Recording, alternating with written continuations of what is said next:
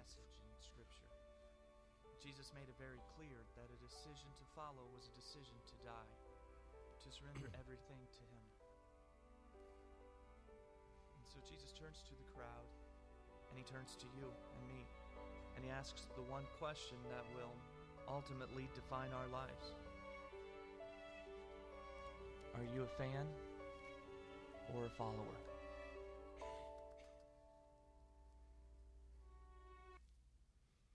So we're continuing our series, Not a Fan. Um, but I was just thinking a little bit when the children's church moment was going on. Did you know that Rhett sure likes the pulpit a lot?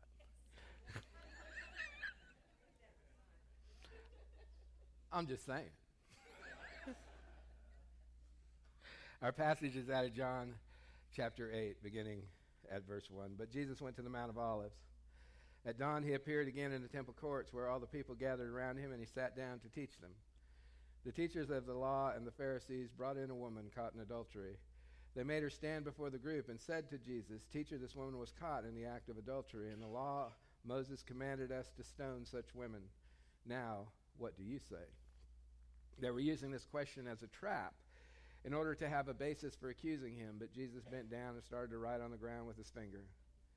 When they kept on questioning him, he straightened up and said to them, Let any of you who is without sin be the first to throw a stone at her. Again, he stooped down and wrote on the ground. At this, those who heard began to go away one at a time, the older ones first, until only Jesus was left, with the woman still standing there. Jesus straightened up and asked her, Woman, where are they? Has no one condemned you? No one, sir, she said. Then neither do I condemn you. Go now and leave your life of sin. It's the word of God for all people. Thanks be to God. I was in a church once, and we had taken in new members. We we had we took in a lot of new members, um, but these new members had a child, and and uh, she was living with her fiance, and they had great hope that they would be able to bring her to this church, and that they would be accepted as they were, with the hope that the door would open to a deeper relationship with Jesus, and out of that deeper relationship with Jesus, some changes might come about. But one Sunday, that couple was in the, the hallway of the Sunday school and, and happened to hear a conversation going on with a couple of the matriarchs of the church, uh, some, some folks who'd been there for a long time, and it went something like this I can't believe they're still going to church. What a terrible example. She's pregnant and not married. And I have family members who think that I'm the one who was wrong for not going to her shower. You can't go to showers and support that. If you do that, you're given permission for that kind of behavior. And the other matriarch was relating a, story, a similar story in her family. And I re- do remember as well that later on when the couple came up to me and said, uh, you know, we're leaving. And they explained to me why. They explained to me that they were looking for a place where their daughter could come and be accepted. That that her, their daughter would come and find love over judgment, and that this was obviously not that kind of place. And they weren't mad. It wasn't like they came in and said, Can you believe it? They just said, Look, this is what we're looking for. We thought that's what was happening here, but that's just not the nature of, of this church. In our passage this morning, we read about Jesus teaching in the courtyard one morning. I'm sure he was doing his usual teaching, and he's interrupted by a mob that comes in. Now, this is not just an angry mob. This is the teachers and the, uh, the, the Pharisees and the scribes, the leaders of his day. They bring a woman in, and I imagine, much as this picture, that they brought her in and they threw her on the ground in front of Jesus. We found this woman in bed with a man who was not her husband. The law says we stone her what do you say? Which, by the way, was very smart. The religious leaders of that time were trying constantly to catch Jesus and to trap him. And this time they, they had rules on their side. That these rules, surely, what's he going to do with this? Because this is clear. This is in the law. So they're going to trap him with the rules. And rules can do that to us sometimes. They can turn us into angry mobsters. Now we don't usually grab pitchforks like Frankenstein and go chasing after people. But much like in that hallway, we might be in a room off to the side talking about somebody, not knowing the impact that we're having somewhere else. And we wonder why once people join the church, they don't stay. And suddenly they're gone, and we don't know why. Well, it must not be me that ran them off, it must be them. Or, I heard this one too, they should have just been tougher.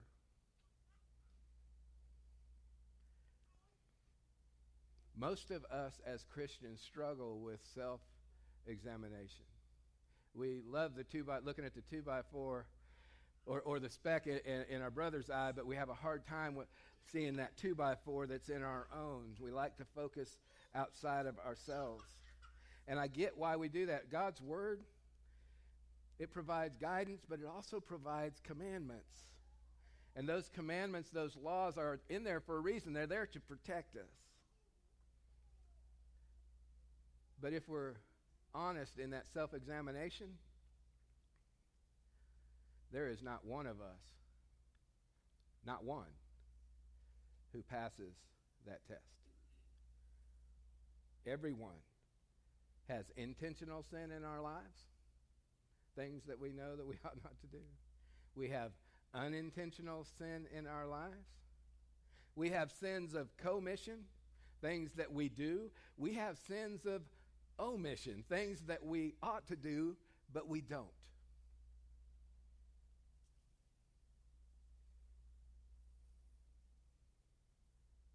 We're imperfect.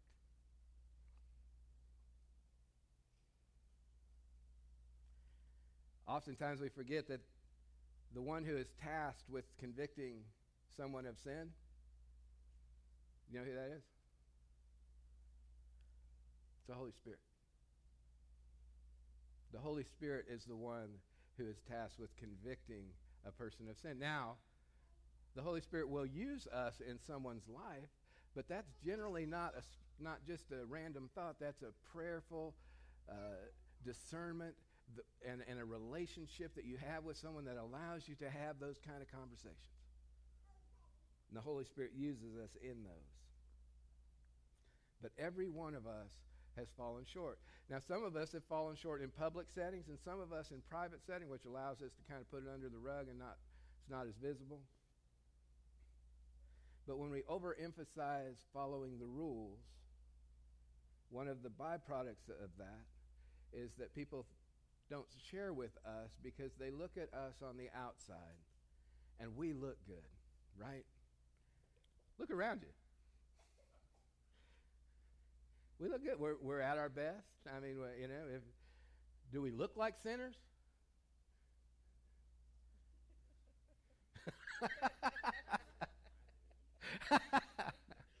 Good, because I'm in the right place, because I'm with you, right? But oftentimes we get caught up in this comparing what other people look like with what we know is going on inside of us.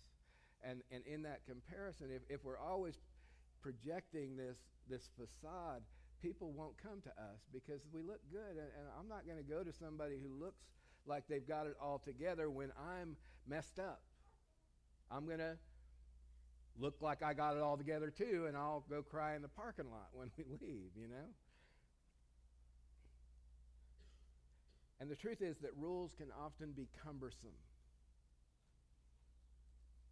Paul spent a lot of time in his writing trying to get across the idea that the law was not bad, but that we are freed from it.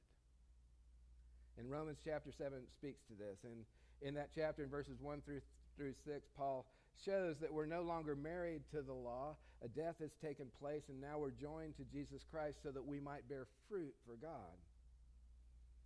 But that raised a question for him. Well, then is the law the problem? Is the law sinful? And Paul answers that in the next passage. He says, No, the law is holy and good. It is we who are the problem. When our sinful nature comes into contact with the law, we don't obey. We are the issue. And then it goes into a passage that for me was something I hung on to in addiction for years and years because it gave me hope. It's in beginning in verse, cha- verse chapter 7, verse 13, he talks about that which I would do, I don't do, and the things that I don't do, these, these things I do. And, and he was just like, why? Why can't I get this right? I know what I'm supposed to do. Why don't I do it? And he correctly identified it's sin within me that, that takes me down that path. And each of us wrestles with that sin within me peace.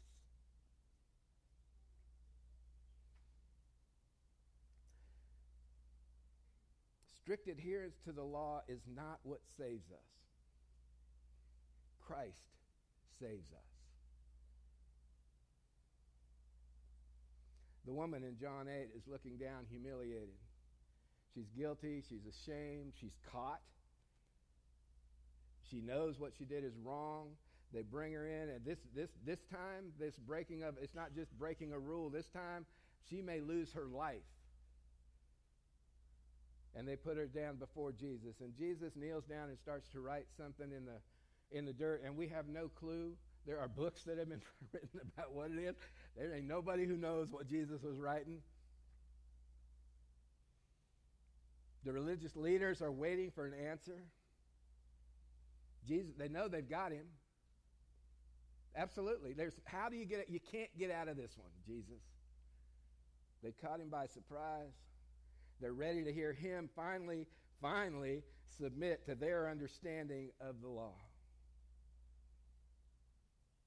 To look up and go, well, you know, those are the rules. I guess you're right. And he looks up, all right, and he says, If any one of you is without sin, go for it. Throw the stone. And so they walk away. And I love this because it's the oldest to the youngest.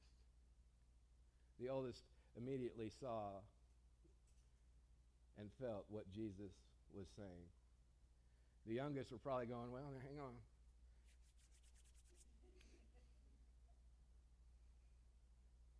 In their passion, they wanted to follow through. You know, I hadn't really thought about this, but this is really appropriate for, for and Delaney, you hit the nail on the head with this. Sometimes the oldest need to play their role.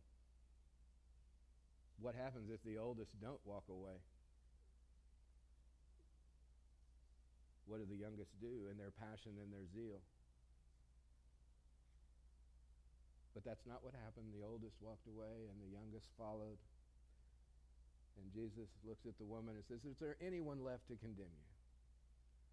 No, no one. Well, neither do I. Go and leave your life of sin. And that's the second point this morning, really, is that rules don't inspire grace. Rules don't inspire grace. There's a math teacher who did something really unusual. He handed out a test, and and it was going to be one of those tough end of the year tests, and he handed it out, and he said, very, he, said, he told the students, he said, I want you to read through this whole test before you start, and and and then and then start it. So students began to read through the test, and and they're reading through it, and they're looking at it, and they're going, uh oh. But they get to the end, and at the end, he had written, written you can try and get an A by taking this test, or you can sign your name to the top of it and turn it in and get an A. Most of the students immediately went to page one and signed their name and turned it in to get their A. But one of the boys in the class didn't read through the test. He did like many of us and didn't follow instruction very well, so he just started taking the test. He didn't notice that everybody else was leaving, apparently. He missed grace by being unaware. He missed grace by being unaware. There was another student who was really smart, and, and, and she worked hard and she earned her way, and apparently she got upset because she'd spent so much time studying for this test that she was, I'm going to earn my A, I'm going to take this test, and, and, and, and, and then I'm, I'm going to get my A based on principle. You can't just give it to me. She needed to earn grace. Except that's not how grace works. See, the grace of Jesus, that same grace that saved the woman from being stoned, calls to those of us who've been hauling around a long list of rules and regulations and rituals and obligations. This grace of Jesus calls to each who are tired of pretending to be who they aren't. This grace calls to those of us who have, who have guilt calls to those of us who maybe are, have some fear in, in, in our religious faith and it's wearing us down. Jesus' response to that is Come to me, those of you who are burdened and weary, and I will give you rest. Come unto me. Come to me, Caden. I will give you rest. Jesus' message. Maybe you grew up in a home that taught all about Jesus. You went to church on the weekends, you went to church camp in the summer, you learned to fear Jesus. That it, if I have to keep the rules so I don't go to hell, I have to follow the rules and get it just right because, because if I don't, the consequences for that are, are beyond anything that, that, uh, that I want to experience. And when you would sin, you'd feel guilty, wondering, oh no, what now?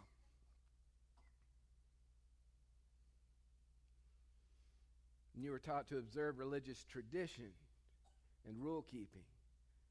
But somehow you just never really fell in love with Jesus. We were talking about this kind of this morning. Just never really fell in love with Jesus. You become a fan. You become a fan of Jesus. And that happens because when you come into a situation in which rules take precedence over love and grace, it's hard to fall in love. Think of it this way. When I got married to Kit, there were some rules that I said we would live by. Some of them were written, some were not. Some of you know. But I understood that when I said I do, I said I would be faithful to her as long as we both live. I'm going to be hers alone. And I would provide for her. I'm going to do my best to meet her needs. And, and that I'm, I'm going to be committed to her for better or for worse. And I fulfill that. But there were some other things. I didn't know that I was going to have to do my share of the housework. Who knew? I grew up in a different kind of home than that. So I do laundry sometimes. I, there's, there's some stuff I do that, I, the, more often than others. I also didn't know that, that if I hear these three words, uh, are you hungry? I got 30 minutes tops to find a restaurant.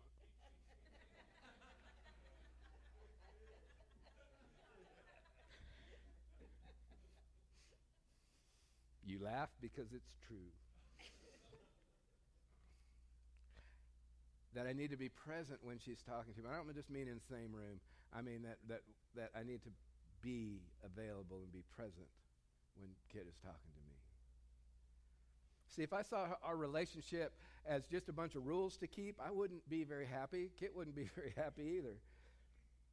But because I love my wife and I enjoy being her husband, I will do anything for her. And that includes things like doing dishes and laundry and occasionally the toilet cleaning stuff or other extravagant acts of sacrifice.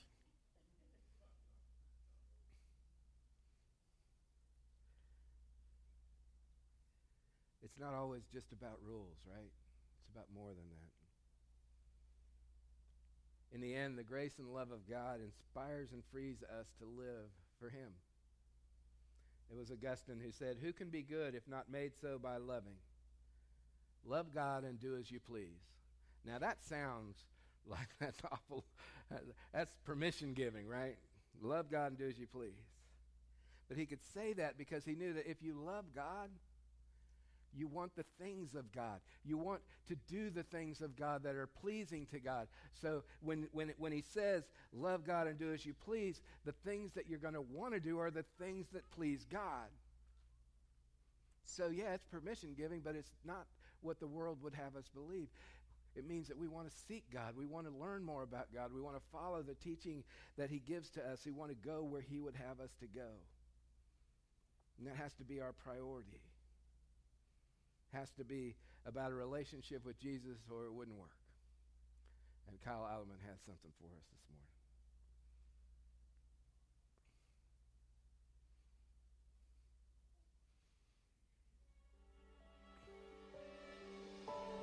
It's not unusual for me to talk to Christian parents who are upset, concerned, because maybe a college age child or an adult child is no longer following Jesus.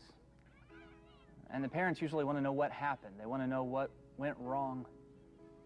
That's a hard question to answer. There's a lot of different possibilities, but I, I do my best just to listen to the story, to encourage them, and to pray for their child. But not long ago, I was uh, speaking in Houston, Texas, and after I was done speaking, this big man with this big belt buckle came up to me, but he had, uh, had tears in his eyes. And he began to tell me the story of his prodigal daughter who had left home and had walked away from her faith, was no longer following Jesus. But he didn't ask me what happened. He didn't seem to be looking for an explanation. In fact, with one sentence, he told me what he thought went wrong. He said, We raised her in church, but we didn't raise her in Christ. Do you ever go to the doctor and get an inoculation? They give you a little bit of a virus to try and make you immune to the real thing. I think that's what's happened to a lot of fans. They got a little bit of Jesus. Maybe at home, maybe at school, church, a little bit of Jesus and a whole lot of rules. Maybe a little bit of Jesus and a whole lot of tradition. But one of the most deadly things that can happen to your faith is to have just a little bit of Jesus. We raised her in church, but we didn't raise her in Christ.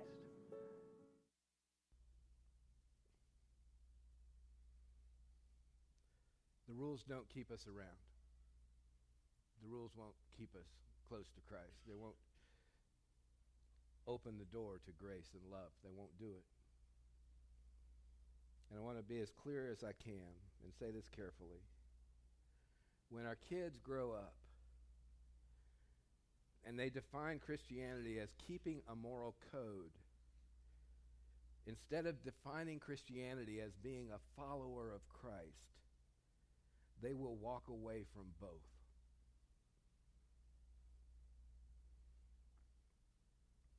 But I've got to make sure they understand the rules and obligations of being a Christian, and that's true.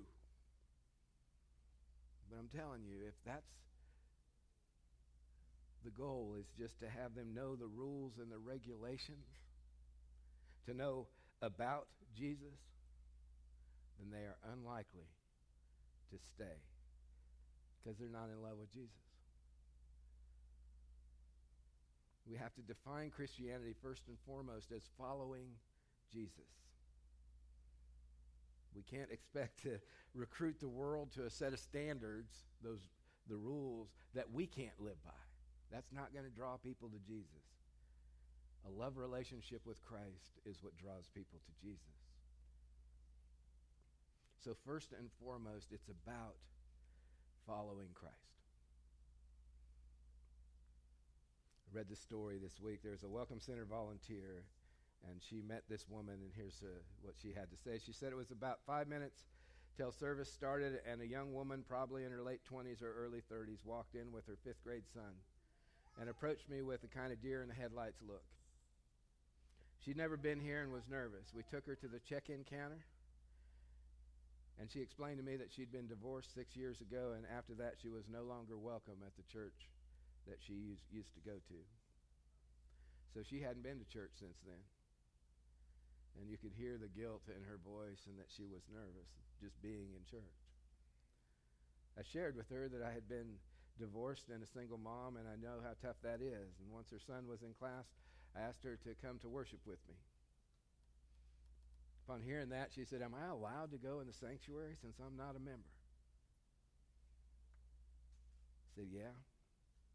When we got to our seats in the service, it all, I'd already started. Everyone was standing and singing, and after the song, the young man leading worship prayed. The first words out of his mouth were, God, thank you that no matter where our path has taken us in life, you can redeem us and forgive us. And with that, her tears started to flow and really didn't stop throughout the entire service. You could see the fear and the guilt melt away. And as we were standing for a few worship songs at the end of the service, she began to get antsy.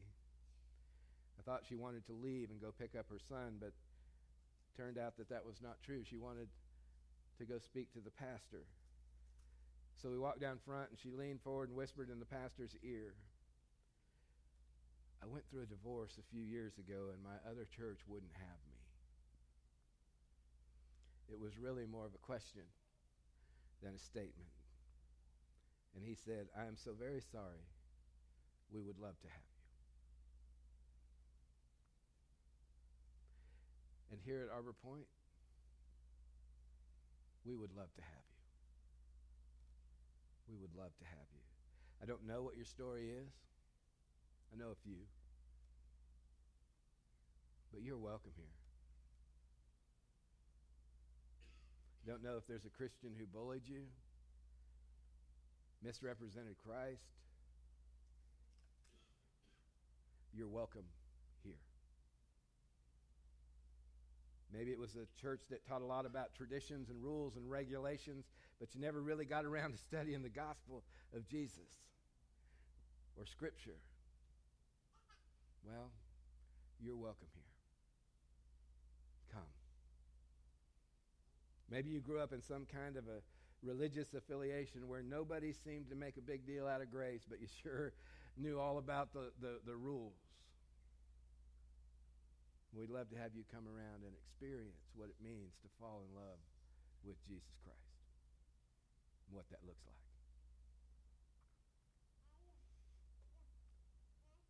We're not perfect. We're not perfect. We're not perfect. we make mistakes. We don't always have it together.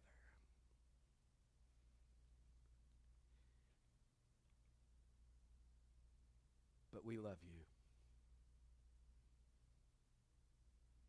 We're on a journey together. to grow together, to draw nearer to Christ together. And it's going to take us all. Every one of us.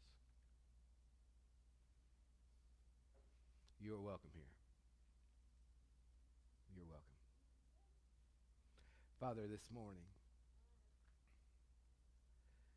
open hearts to who you are. Lord, if we need to embrace finding a way to grow deeper in, in study, help us do that. If we need to devote more of our time to you, help us to do that. If we need to be active in our community, help us to do that. If we need to be still and know that you are God, help us to do that. Lead us, Lord, into the place you prepared for us to be. You know exactly what it looks like. You are our God. We are your people. We're ready.